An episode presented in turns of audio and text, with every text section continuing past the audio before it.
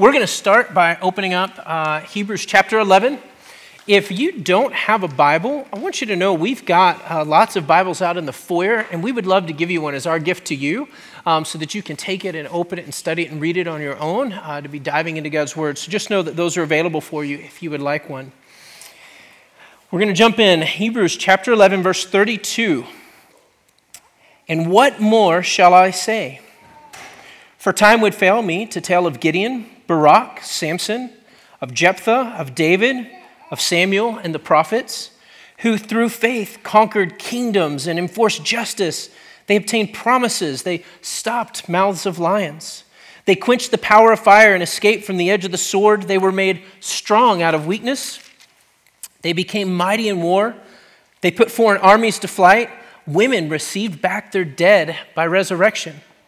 Some were tortured, refusing to accept release so they might rise again to a better life, and others suffered mocking and flogging and even chains and imprisonment. Uh, they were stoned, they were sawn in two, they were killed with the sword.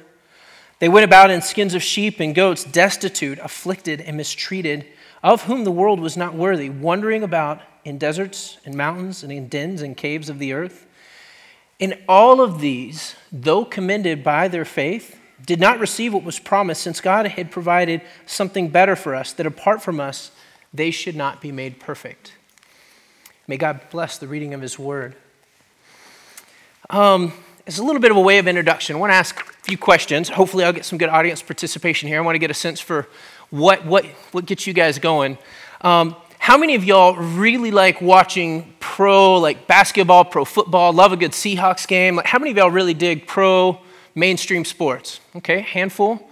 Um, it is amazing to watch what some of those athletes can do just the strength, the power, the skill, the agility. Um, how, about, how about those of y'all that are like me, could care less about watching football, but when the CrossFit games come on each year, you're glued to the computer. Any CrossFit gamers? Anybody like just going nuts at how Mat Fraser is crushing everyone right now? So, all right, we got a few CrossFit fans. That's good. It is amazing. If you've never watched, like football's one thing, but these guys can do everything. These guys are amazing athletes. You got to check it out. How about uh, those of y'all that get a rush from watching extreme athletes, like pro skiers? Like, I picture these guys that are carving down a knife edge in some vertical face in the Alaskan mountain range, like watching those pro skiers or pro extreme athletes. How many get a, ru- a rush out of watching those guys, right? Some extreme athlete watchers? Okay. Good mix of y'all. Uh, how about on the, the other side of things, the business side? How many of y'all get a little envious and just love watching the accolades of people like um, Richard Branson or Elon Musk and are just marvel at the things that these men have accomplished in their lifetime? Anybody get a rise out of that? Pretty amazing to me what those guys can do. Uh, here's the common thread for all of these. Like all of those things that we've just talked about and touted, those all have feats of glory attached to them, right? Like it's pretty amazing what these guys have done. And as we think about the, the way that we are drawn to watch and to marvel at these glorious feats, it brings to mind a quote by Paul Tripp, which we'll put up on the screen. Paul Tripp says, Admit it, you're a glory junkie. That's why you like the 360 degree between the legs slam dunk or, or the amazing hand beaded formal gown or the seven layer triple chocolate mousse cake. How many get an amen for that? It's why you're attracted to the hugeness of a mountain range or the multi hued splendor of the sunset. You were hardwired by your Creator for a glory orientation. It's inescapable, it's, it's in your genes. Church, we are all wired to seek glory. Uh, the question that we're going to wrestle with today is what glory are you seeking? We're going to explore this idea of glory and, and where we seek it and how we seek to see glory fulfilled. And as we look at that today, we're going to look at the problem, the glory problem that we face.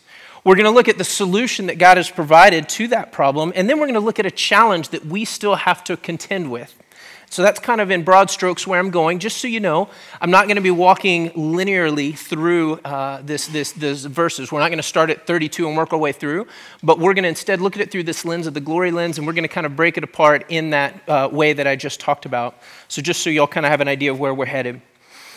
Um, before I dive in and start to unpack this, let me go ahead and pray that God will bless our time.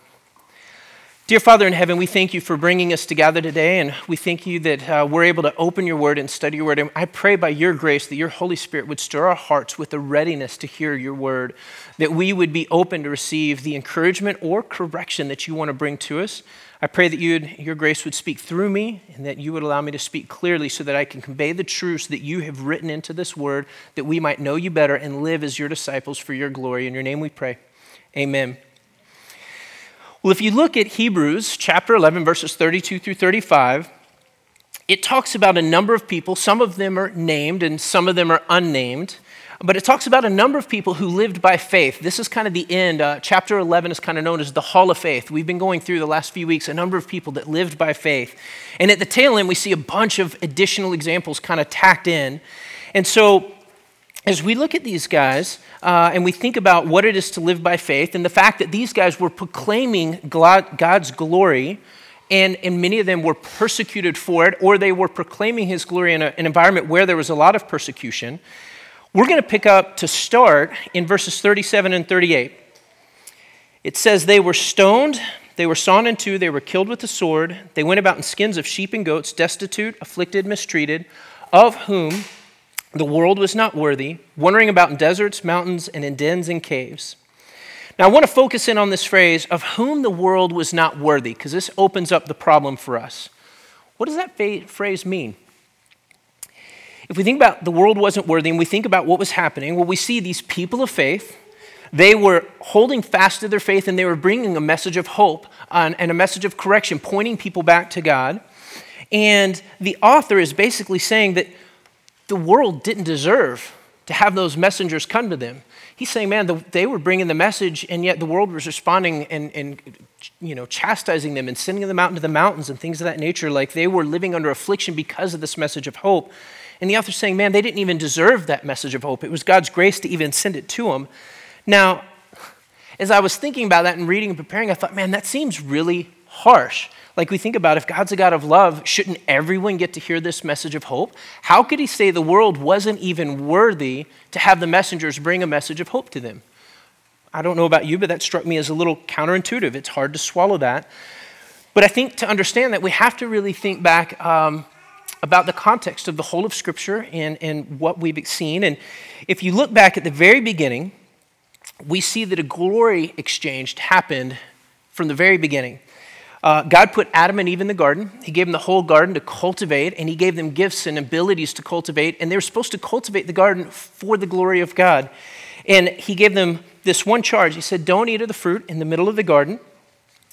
And Adam and Eve were uh, trucking along, and Satan comes into the garden and he tempts them. And we see in Genesis uh, chapter 3, verse 5, Satan says, If you eat of the garden, surely you won't die. What will actually happen is you'll be like God. And he presented a challenge. All of a sudden, Adam and Eve had to question is God loving and has he given us these commands for our betterment? Should we be pursuing his glory? Or did he lie to us? Is he holding out?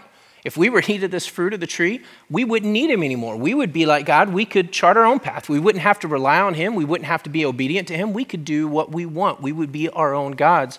And so this glory exchange came to bear, and they had to choose were they going to uphold the glory of God and be obedient, or were they going to pursue their own glory and do what they wanted to do?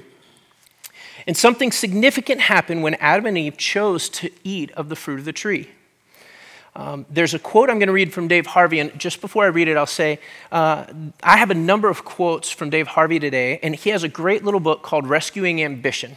So if you enjoy these quotes and you want to dig deeper, write down Rescuing Ambition by Dave Harvey, and I'd encourage you to pick it up. It's a great read. But Dave says, at that moment, meaning when Adam and Eve ate of the fruit, at that moment, the glorious ambition to use God's gifts for God's glory shriveled beyond recognition. And replacing it with self confined glory. Adam and Eve were now on a quest for glory apart from God, driven by a hunger for self exaltation.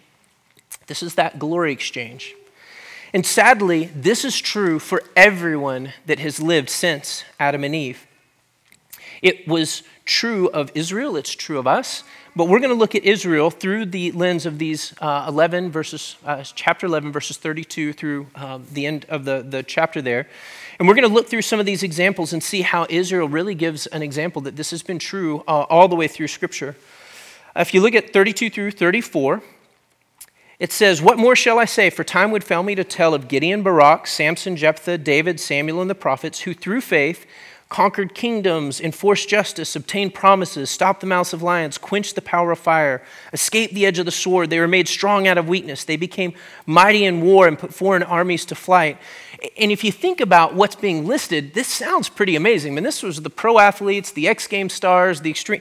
Like, these were the guys they marveled after because these were the guys that had walked in faith and they had seen God do amazing things through these different people. So they would have been very familiar with the accolades that were being proclaimed right then. It sounds great, but let's look at the context for what these stories were, where these stories were happening. Uh, and I'm not going to pull apart every character because there are too many, but we'll look at three. Uh, we'll look at Gideon, Barak, and Samson. Uh, with Gideon, we see in Judges 6 uh, 1 the people of Israel did what was evil in the sight of the Lord, and the Lord gave them into the hands of the Midians for seven years. In Barak, the story for Barak starts and it says, The people of Israel again did what was evil in the sight of the Lord after Ehud died. So the Lord sold them into the hand of Jabin, the king of Canaan. Samson, it says, the people of Israel again did what was evil in the sight of the Lord. So the Lord gave them into the hand of the Philistines for 40 years. Um, when you see that again and again and again, despite God's miraculous displays, despite God's grace being poured out on them, they continually would walk away from the Lord and they would do what was right in their own eyes. They would do what was evil in the sight of the Lord and pursue their own glory. You realize they didn't deserve for God to continue to send them messengers of hope, and yet He did and even more so for the world around them that was, uh, had no interest in God and was worshiping pagan gods and, and, and gave no glory to God. They didn't deserve any message of hope, and yet God would also send messengers of hope. And so God was continually reaching out to draw the world to Him and to show His glory and to show people His goodness. Now, we have to be honest. Um, that's not just true of people of the Old Testament, but that's true of us as well. We're all prone to seek our own glory. Uh, we all have hearts that are prone to seek our comfort, our happiness, our glory, instead of naturally wanting to worship the Lord. Uh, if you don't believe me and you're thinking, I don't know, I, I generally want to worship the Lord, I'm, I'm a good guy, uh, then I would take you to Isaiah 53 6, and it says, All of us, like sheep, have gone astray. We have turned every one to his own way, and the Lord laid on him the iniquity of us all.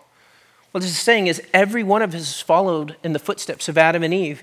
Every one of us at times seeks our own glory instead of the Lord in essence, we've all bought the lie that we can be like God. We don't actually need Him. We can do this on our own. And it's some way or another, as we think about that, we have to contend with the fact that our hearts are prone to self glory instead of the Lord. So, so none of us deserves the grace of God. We've all continually sought our own glory. We've all turned our back on the Lord in some way or another. Uh, and so when it says the world wasn't worthy, this is what it's referring to. It was an extreme act of God's grace to continually seek to extend a message of hope to the people that were continually seeking their own glory and turning their back on the Lord. So, what's the solution? If we're in such a mess and we if we all have hearts that are so prone to seek our own glory instead of the Lord's, what's the solution? Well, let's look at Hebrews 11, uh, verses 39 and 40.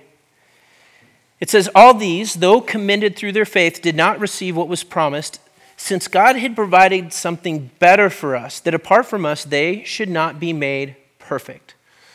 All right, so God made a promise, and what was that promise? The promise was that we would be made perfect. That's all of the people of Old Testament that had faith, as well as all of those people since Jesus that have had faith and trusted in Jesus, were promised that we would be made perfect. Now, for those of y'all that are here for the first time today, or if you've not been here for the entire series, um, there might be some pieces that are a little bit missing for you. So let me just summarize that in Hebrews chapters 1 through 10, it goes into great depth talking about all that God has done for us to extend a message of grace and hope to us through Jesus.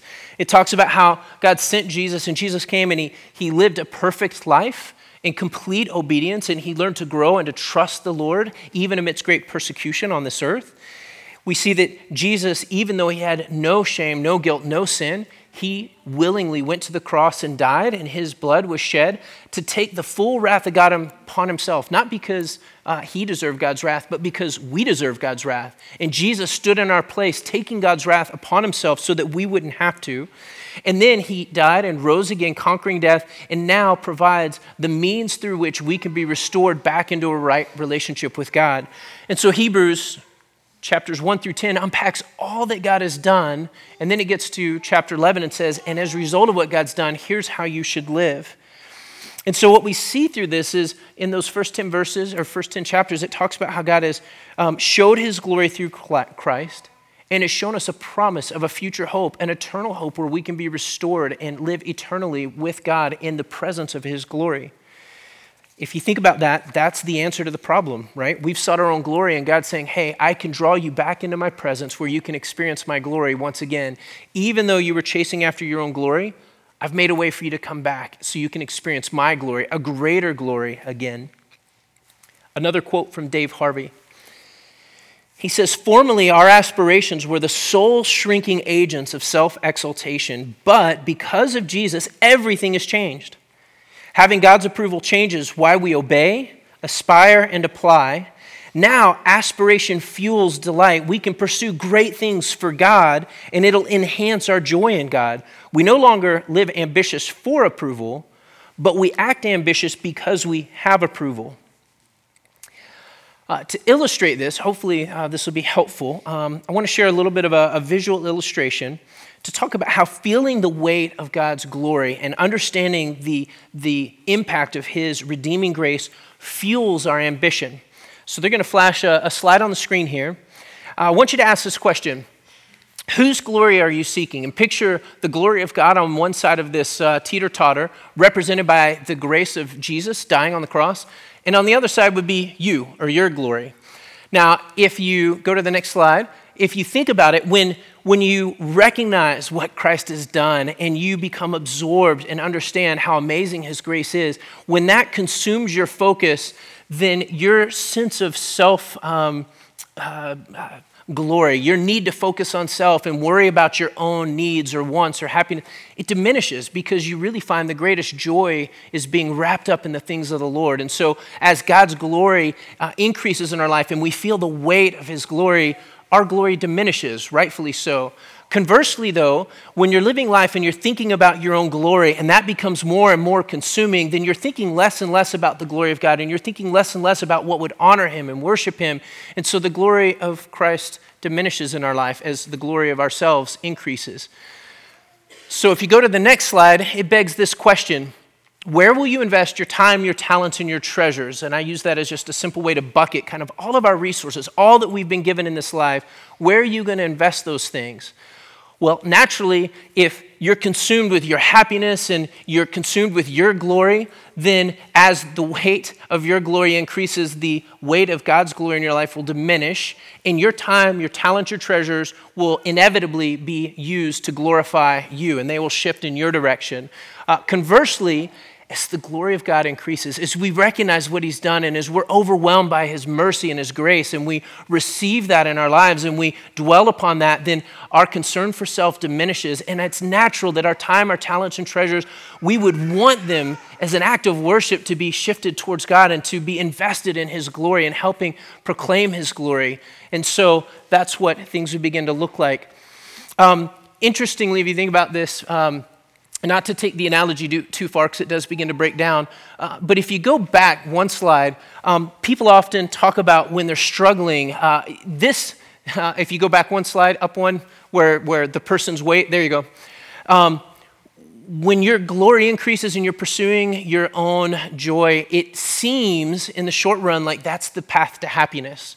But you'll see time and time again where people talk about pursuing all that they want out of life and then it just doesn't satisfy. And eventually they'll talk about feeling like they're stuck in the muck and the mire. Psalms 40 says, uh, God lifted me up out of the pit, out of the miry clay. And there's this language that when we're seeking our own glory, instead of fulfilling us like we think it would, just like Adam and Eve, instead of the lie coming true that they're just like God, what they actually found is that was a lie from the enemy. And they find themselves missing out on joy and feeling weighed down and, and stuck in the mire of life. Whereas if you'll go forward one slide, when the glory of God increases, he lifts us up out of the pit, and we actually find a greater joy there. So even though the glory of us is diminished, we find ourselves light. People often say uh, when they let go of burdens, uh, I was recently meeting with somebody who was deeply entrenched in sin and shame.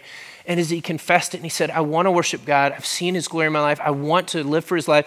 He said, Man, now that I've got this off, it's like a burden has been lifted off of me. I feel light. And so I think that's a very common way people refer to things because it's representing this truth. When the weight of God's glory exists, he naturally increases and the weight uh, lifts us out of the muck and the mire. So, some food for thought there that hopefully gives a sense for living for God's glory. But the key thing I want you to remember is when you're living for God's glory, as His glory increases, you'll naturally want to invest time, treasures, and talents for His glory. So, this raises a question. If Jesus is supposed to restore our relationship with God so that once again we would seek His glory and not our own, why do we still so often get stuck seeking our own glory? Day in and day out, it is so easy to get wrapped up seeking what will make us happy and to totally lose sight of living for God's glory. And you might be thinking, I generally do a good job living for God's glory, and, and maybe so, but I would argue that if we really look at how we use our time, talents, and treasures, it'll give true evidence for whose glory we're truly living after. And if you were to take a good inventory in your life, even those that are really working to follow the Lord and honor Him, you will find areas where you're still living for your glory. So, how do we contend with this challenge that we still tend to seek our own glory? Well, first of all, um, we have to recognize that even if we've trusted Lord as our Savior, we have to contend with our sin nature. Um, yes, God sees us as holy and redeemed and righteous, but while we live on earth, we still have a sin nature we have to contend with. So, because of that sin nature, we have to choose whether we will walk in faith, and we have to choose if we're going to live for God's glory or if we're going to live for our own glory.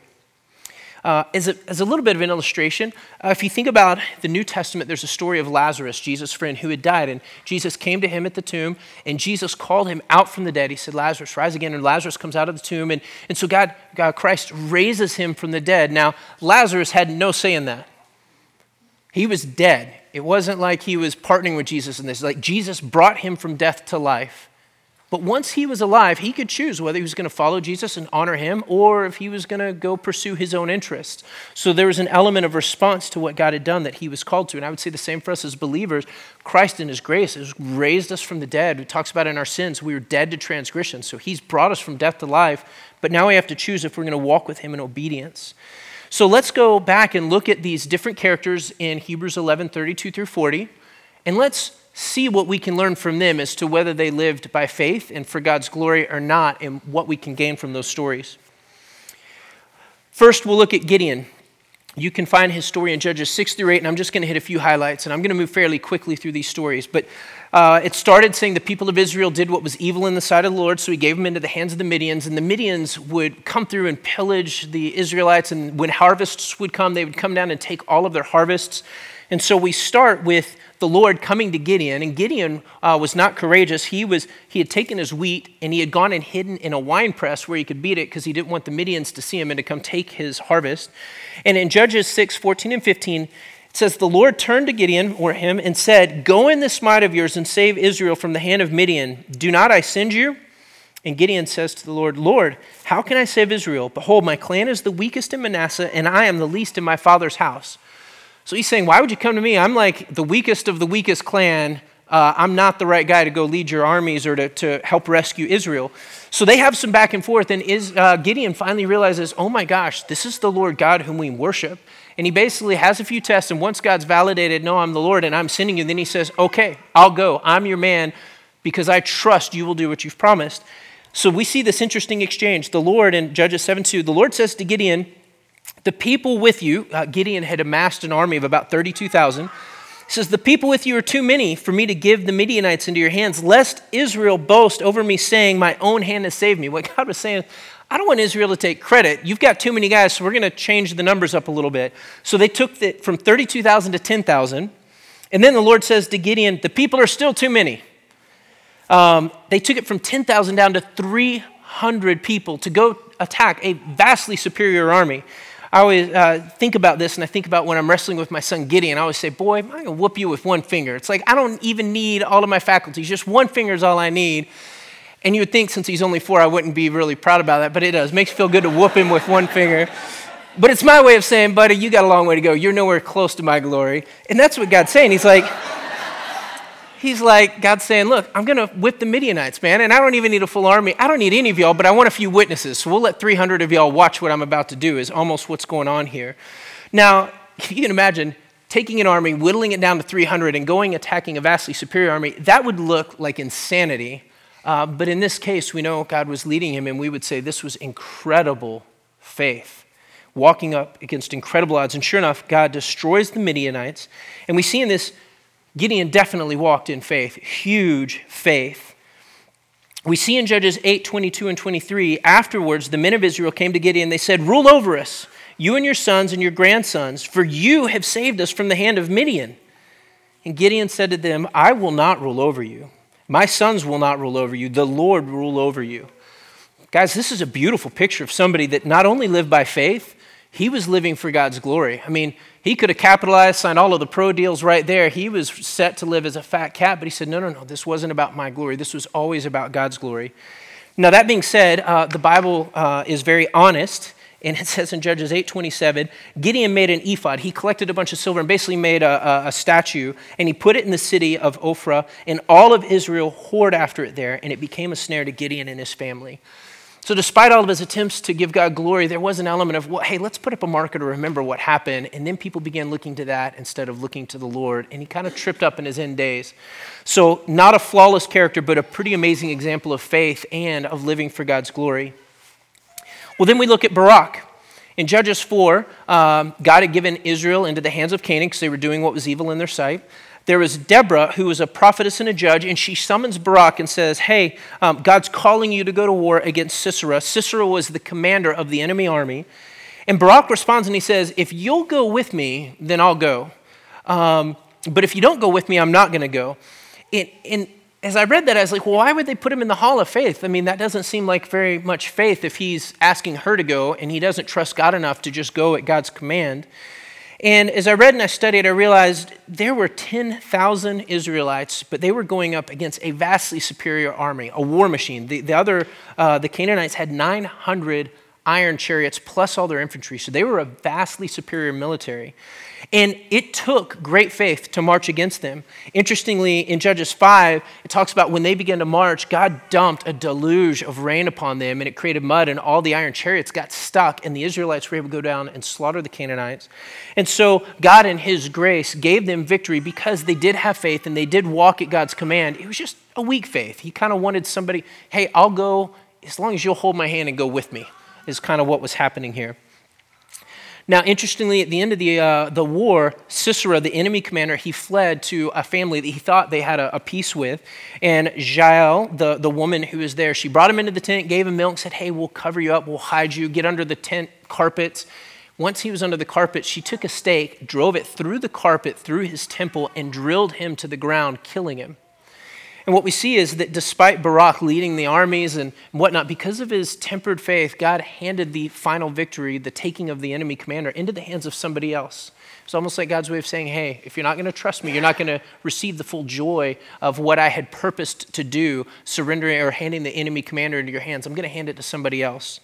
So we see in there a good example of faith, but tempered faith, and he was living for God's glory. Well, then we go to Samson, and this is a whole different ballgame. Um, Samson is uh, in the, the story of Judges. If you go to Judges, it's in chapters 13 through 16. And it's interesting. God had a purpose to use Samson to strike the Philistines. Samson, uh, God came to Samson's mother and said, You're going to have a son. I've got a purpose for him. Set him apart. Here's all these things I want you to do to show that he's set apart uh, because he's going to be my man. I'm going to use for these purposes. So all of that sounds really good, uh, except for when Samson grew up, he broke all of the rules, did everything for his own glory. He was a train wreck. Uh, he married a Philistine, which was the enemy that God wanted to strike. Uh, he ate and drank things that were forbidden to him. He was involved, after his wife died, he was involved with other women sexually. He was just a train wreck. Uh, but God continually worked despite him and continually empowered him for great feats. Uh, at one point, a lion was coming at him, and the Holy Spirit rushed over him, and he ripped the lion apart with his bare hands. Pretty amazing feat. He killed 30 Philistines and took their wardrobes so that he could make good on a bet to some other Philistines that he had lost.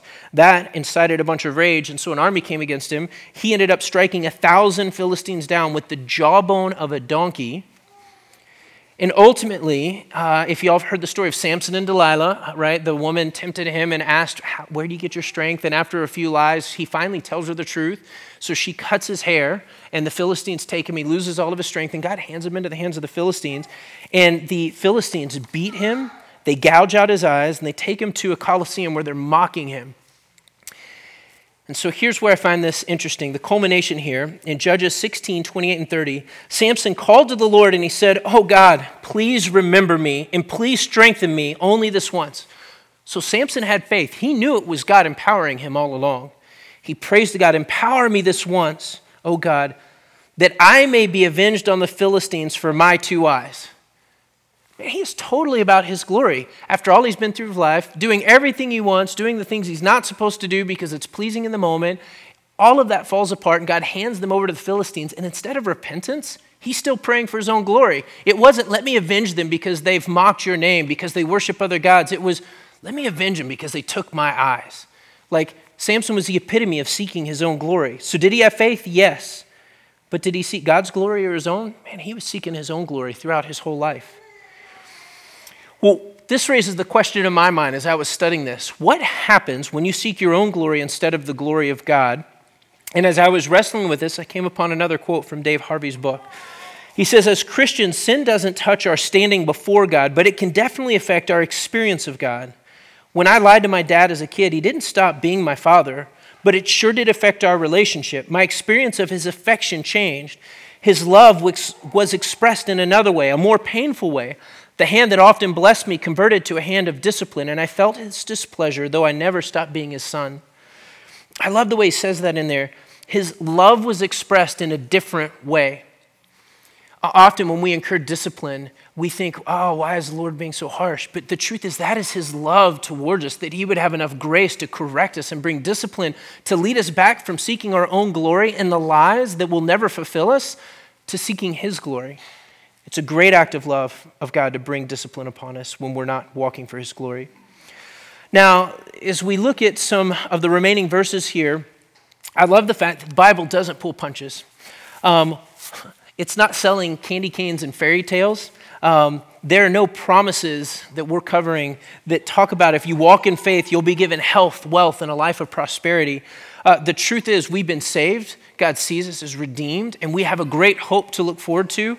But while we're on this earth, we might incur great suffering, and the Bible is not quite about that. If you look in Hebrews 35, uh, the second part of 35 through 40, it talks about these men of faith, and while the early part it said, man, they were conquering armies and avoiding the sword and ripping lions in half or whatever, now it says, but some were tortured they refused to accept release so that they might rise again to a better life. And that idea of rising to a better life is in contrast to the widows who received back uh, their sons from the dead.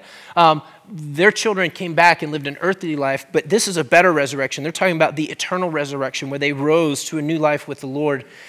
Um, others suffered mocking and flogging and even chains and imprisonment. They were stoned, they were sawn in two, they were killed with the sword. They went about in skins of sheep and goat, destitute, afflicted, mistreated, of whom the world was not worthy wandering about in deserts and mountains and in dens and in caves of the earth. Church, even people of great faith often endured terrible suffering on our earth, and that's true of today. Many Christians around the world endure incredible suffering because of their faith.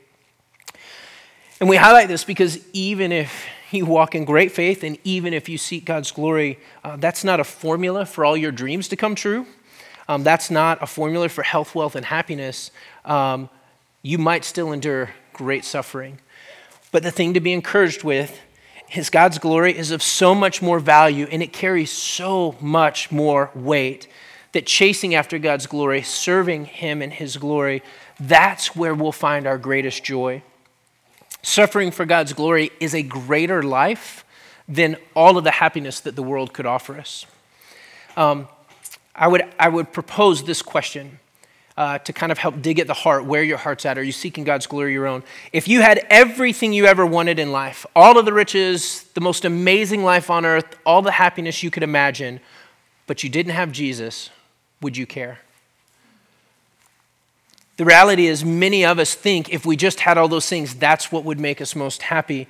Uh, but if you'll remember my illustration, for those of y'all that were here a few weeks ago when I preached, um, I had taken a rope and I said, picture, picture this rope stretched all the way to the South Pole to the North Pole, and picture that that is God's eternal glory. And, and then take a pin, put it in the rope, and picture that that's your life. That's the span of your life in light of eternity. Uh, my challenge was don't live for the speck that's your life, live for the eternity that's God's glory. And I don't say that to diminish uh, your value. God's made us wonderfully and beautifully made. Um, but the truth is, in light of eternity, what we are experiencing here now is just a speck in light of what God has for all of eternity. And so it's a charge for us to lift our sights and to realize our life is but a vapor. It's going to be gone in no time. It's just a flicker. So raise your sights, live for God's glory. And that's where all the happiness of the world might seem amazing, but when you put it in light of eternity and what it would be like to live in hell, separated from God for eternity, versus living in his glorious presence for eternity, that is a much greater eternity to live for. So, how does this apply? Well, for those of you that are Christians, I want to challenge you with Ephesians 4:1. It says, "I therefore, a prisoner for the Lord, urge you to walk in a manner worthy of the calling to which you've been called." Paul's saying a few things. When he says, live in a manner worthy to, worthy to which you called, he's saying, first and foremost, get out of the stands. This isn't a spectator sport. This isn't like watching pro athletes and extreme athletes where you'll never be able to hold a candle to what they do. Uh, he's saying, no, Christianity is not a spectator sport. Get in a game. God has purposes and he wants to work through you. From the weakest of the weak like Gideon, he has great purposes and he will work through you to accomplish what he wants to do. So he's saying, get out of the stands. You're getting put in the game. God's called you to action. He's also saying, walk in faith. And he's saying, seek God's glory. Another quote from Dave Harvey says, To love glory is to pursue glory. And if we love the glory that comes from God, it translates into a lifelong, passionate, zealous quest. In other words, godly ambition. And my prayer is that we would all live with a deep, driving, godly ambition.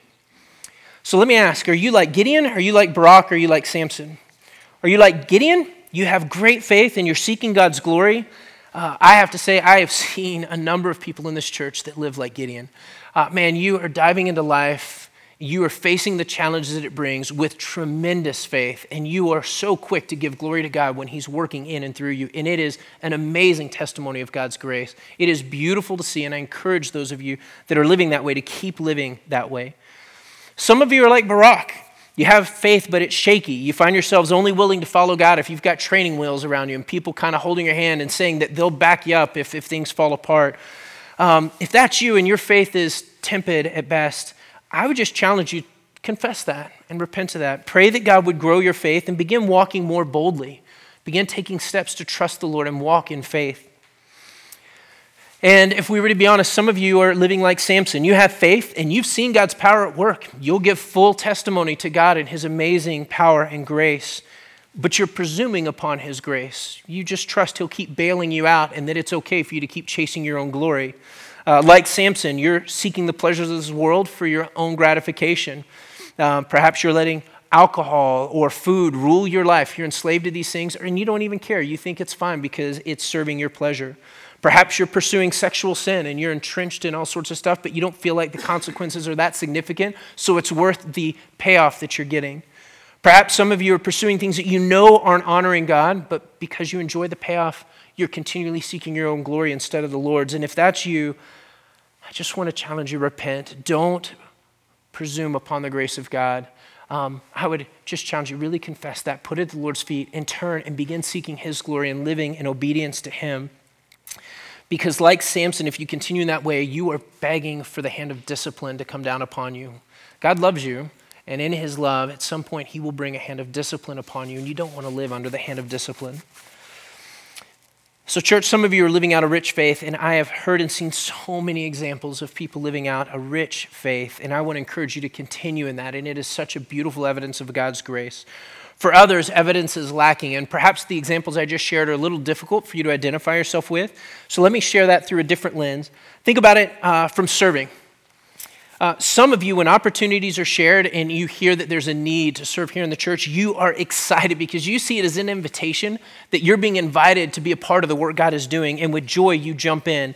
You're, you're showing up regularly to serve behind the scenes, or maybe you are a regular contributor in kids' ministry or with our students or the production team. And I want to thank you. It is such a beautiful picture when you're coming here early or staying late or serving. It is such a beautiful picture that you're living for God's glory, not your own.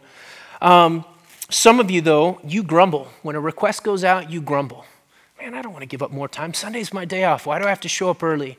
And that heart of grumbling would give evidence that you're seeking your glory, not God's. Instead of realizing you're being invited into the work God's doing, you're thinking about what you're sacrificing from your time. And, and if that's you, I just want to challenge you to just confess that and repent of that. You're being a glory thief. God's calling you to get out of the stands and be a part of the work that He's doing. And I find the stands analogy funny in this building compared to old because you're actually in the stands. So you can literally get out of the stands and get involved in what's going on. Um, and, and, church, just know that when we give these calls of conviction, it's not because we need more help. It's not because we need your manpower to run. It's because we believe that's where your greatest joy will be found when you're taking part in the work that God's doing. Or think about it from the lens of mission. Are you investing the gifts that God's given you to glorify Him in your place of work? Or are you using your gifts just to advance your own reputation? How would it look for you to glorify God in your place of work over seeking your own ambition? Uh, some of you I have discussions with, and I'm so encouraged because I see that you're prayerfully thinking about how you can use your work or your hobbies and in all of the relationships God's put in your life. You're thinking about how you could be intentional to create opportunities to share the gospel with them. And it is such an evidence of God's grace that you're willing to, to be intentional and to walk in the potential uh, uh, risk or danger of how people might respond, but you're willing to do that because you want people to meet Jesus.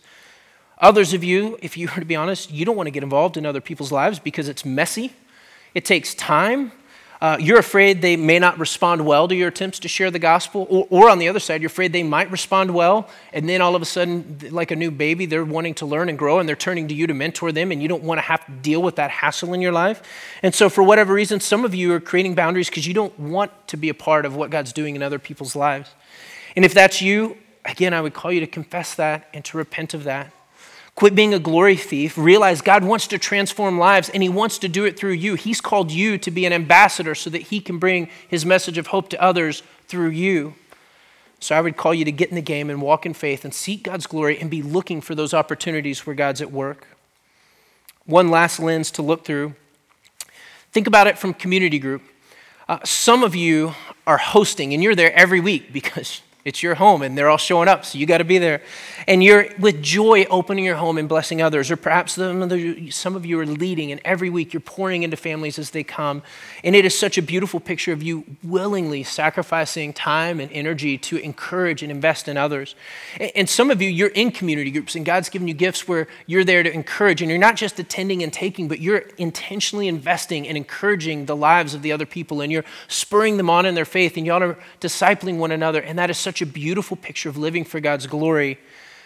However, there are some of you, I would challenge, that maybe God's given gifts and abilities where you actually um, would be capable, by God's grace, to step out, and maybe He's even tugged at your heart a little bit to step out and to go plan a new group.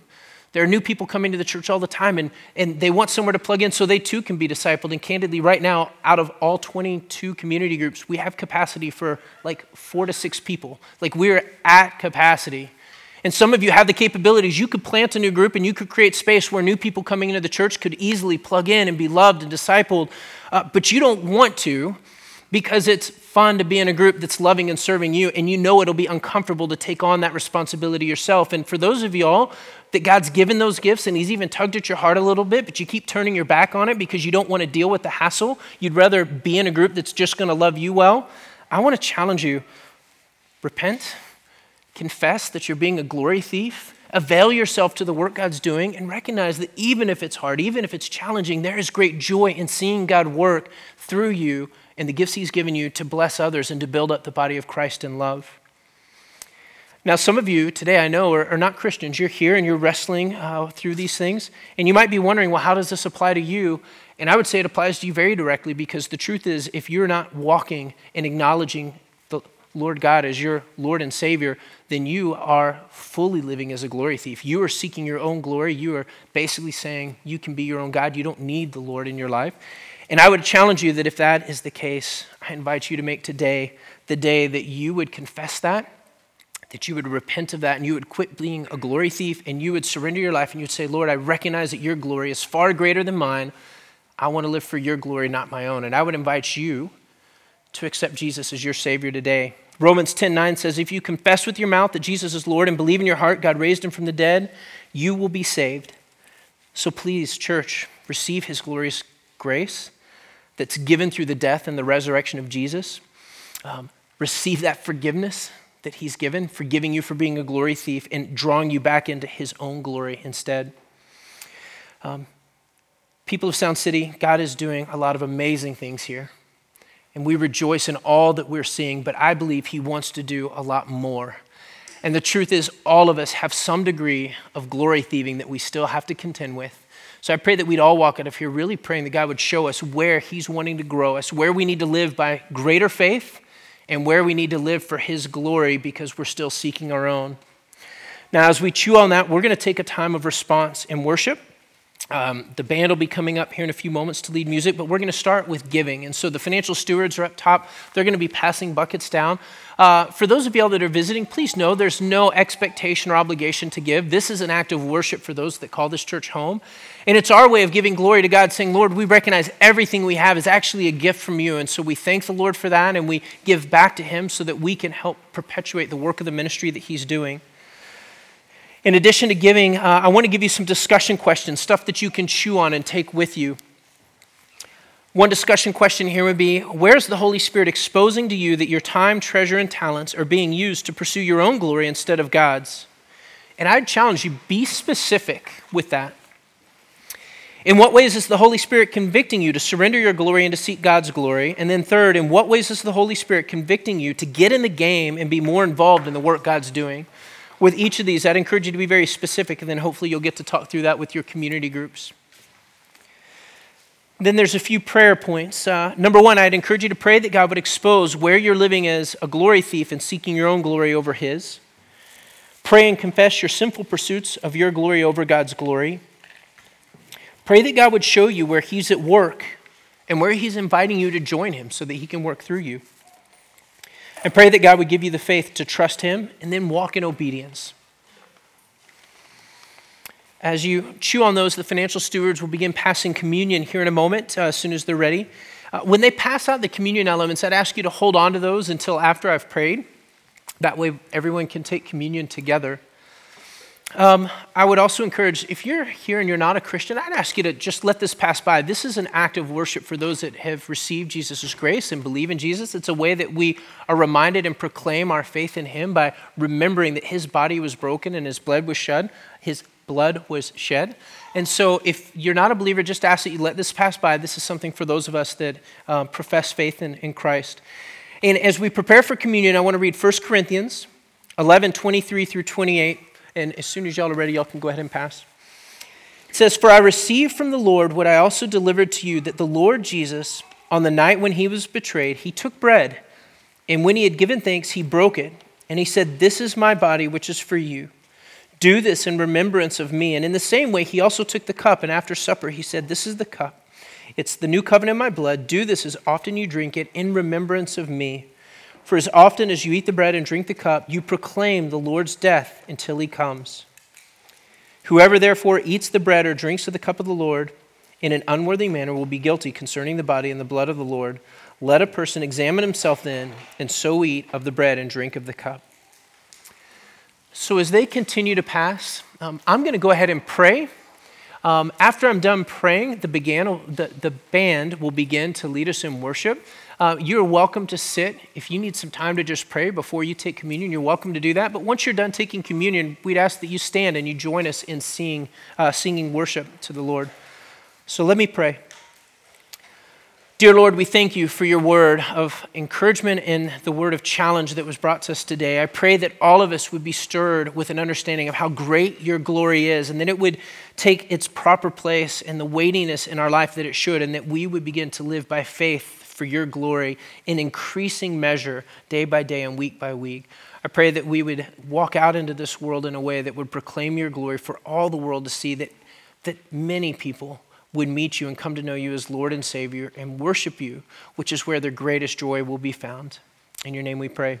Amen.